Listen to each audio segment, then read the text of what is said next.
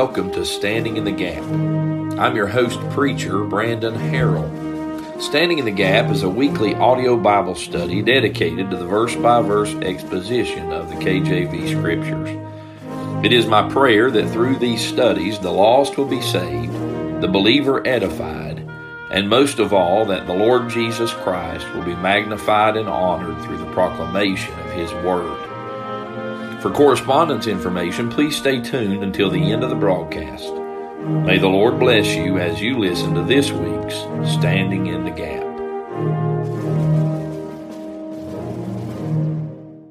All right, time again for Standing in the Gap. This is Preacher Brandon, and we're continuing our study in the Gospel of Matthew. Uh, we're looking now for the third week at the birth of Christ.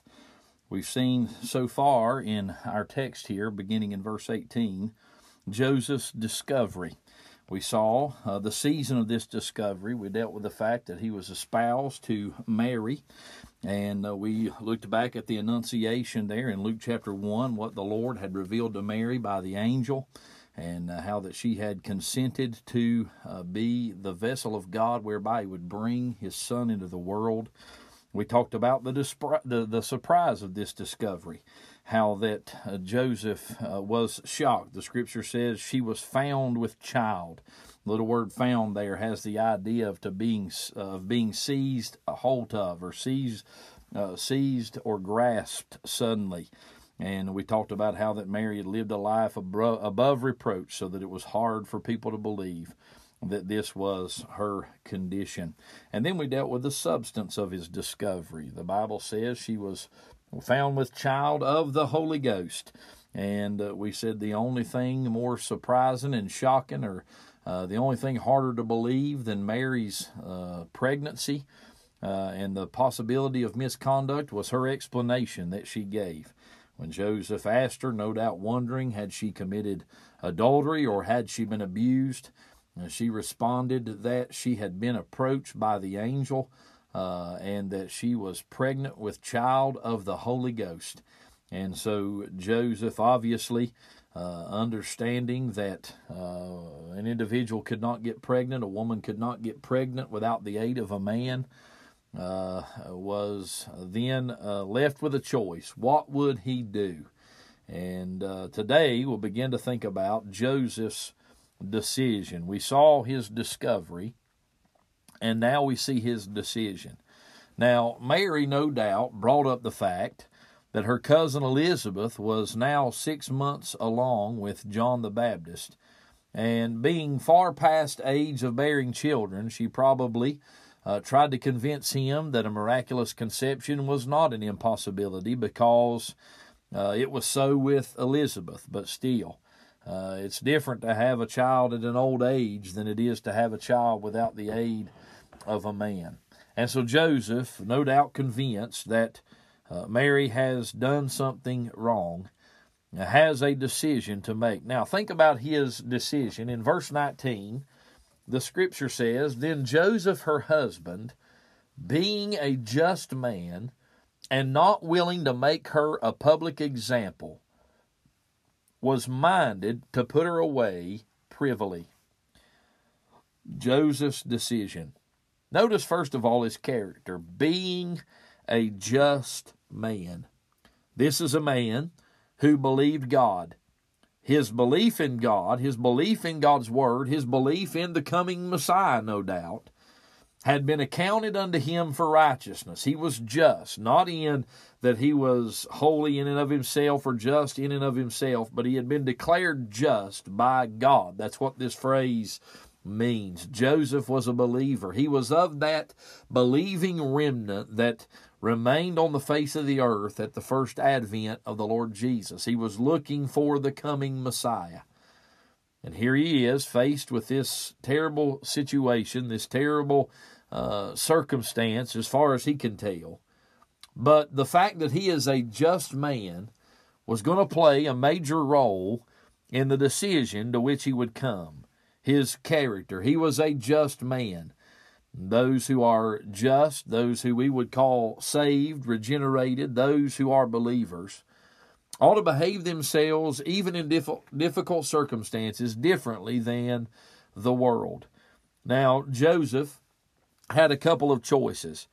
Uh, first of all, there was the option of public stoning.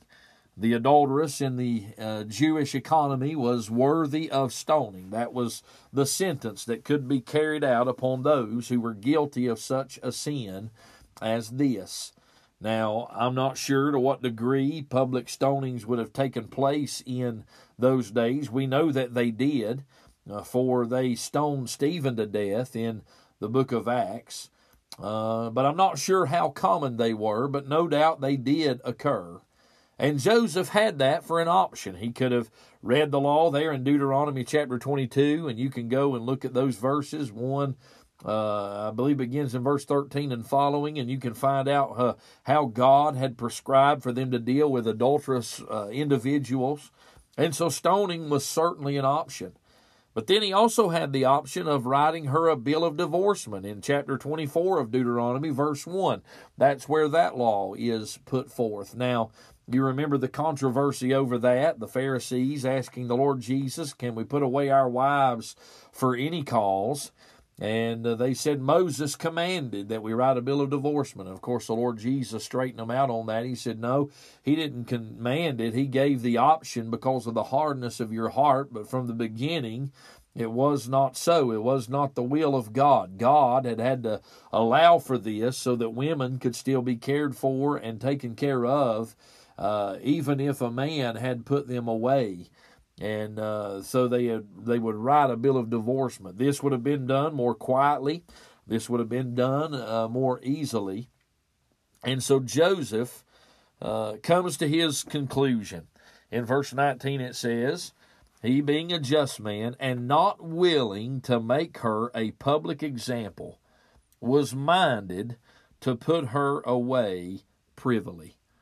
Joseph, because he was a just man, listen, just men re, uh, lean toward mercy. They lean toward compassion. Blessed are the merciful, for they shall inherit the earth. We're told over and over in Scripture that we are to have compassion one upon one for another. We are to bear one another's burdens. Galatians tells us to restore those that have fallen. And uh, this ought to be the attitude and the desire of every Christian heart when an individual commits sin. Yes, uh, he would have been right to put her away in that state. Uh, of course, he uh, would have had the law on his side in that regard. And uh, he would have been right if he'd have said, let's be as harsh with this as we can. But because he was a just man, because he was one that loved the Lord, because he was one who understood that God had had mercy upon him, he was in turn willing to have mercy upon those that had offended himself. And oh, brothers and sisters, how we need that lesson to be learned in our day. Uh, we are so hard on the sins of others and so easy on the sins of ourselves. Those who have been forgiven are called to forgive. As a matter of fact, the Lord Jesus Himself said that if we would not forgive others, then He would not forgive us. Unforgiveness is a bitter poison. It is drinking poison and, uh, poison and expecting it to harm your enemies. But Joseph was a just man. He was a man who understood something about mercy and about grace and about compassion. And so the Bible says that he was not willing to make her a public example.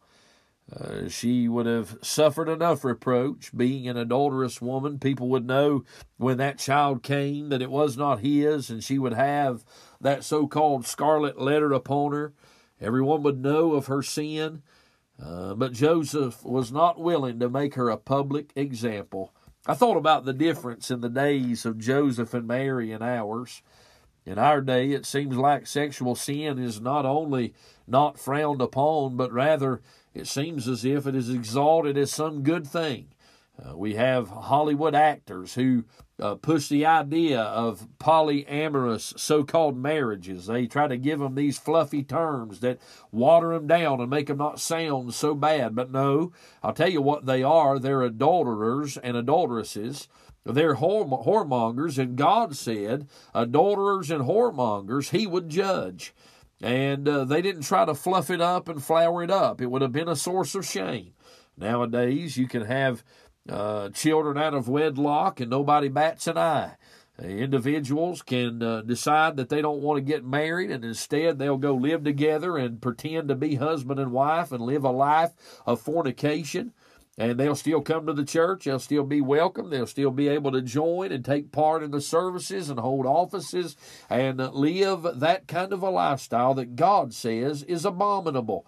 God tells us in 1 Corinthians 6, He gives us a list of sins uh, of sinful lifestyles. And he says, Those that do such things will not inherit the kingdom of God.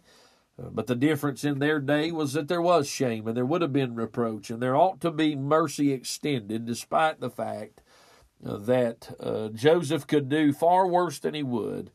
He made up his mind because he was not willing to make her a public example that he would put her away privily. The Bible said that he was minded to put her away privily. He obviously loved her. He did not wish to heap any more heartache upon her than would come when word got out that she was with child. Therefore, he was minded to take option two and put her away privily. The word translated minded here expresses the fact that he had made his final decision. His mind was made up. He would write her a bill of divorcement savor the added heartache of a tumultuous pregnancy at the end of which she may face death. And Joseph saw as the most compassionate option this one, and so he chose this that would allow him to stay in compliance with God's law, yet extend mercy unto Mary. And can I just say today, I'm so glad that God has done a similar thing for us. The Bible tells us that God's law is holy, that God demands perfect righteousness. We understand that all have sinned and come short of the glory of God.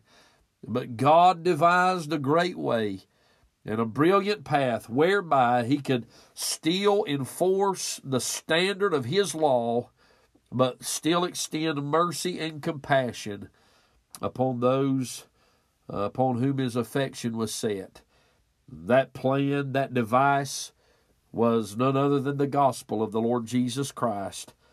God would let his Son come and live a life that we couldn't live, a holy, perfect, righteous life.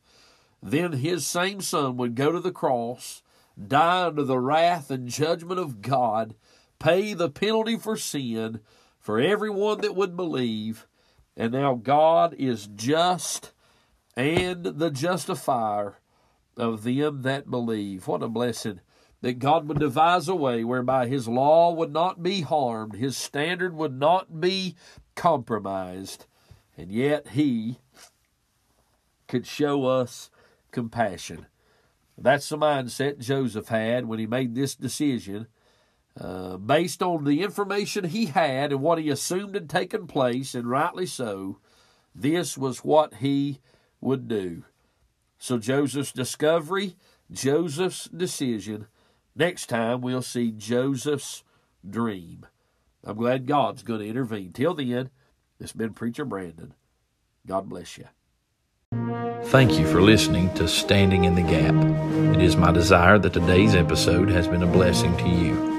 If you'd like to contact me, my email is bcharrell83 at protonmail.com. That's B C H A R R E L L 83 at protonmail.com. You can also reach me by phone at 828 777 4923. Tune in next time for Standing in the Gap.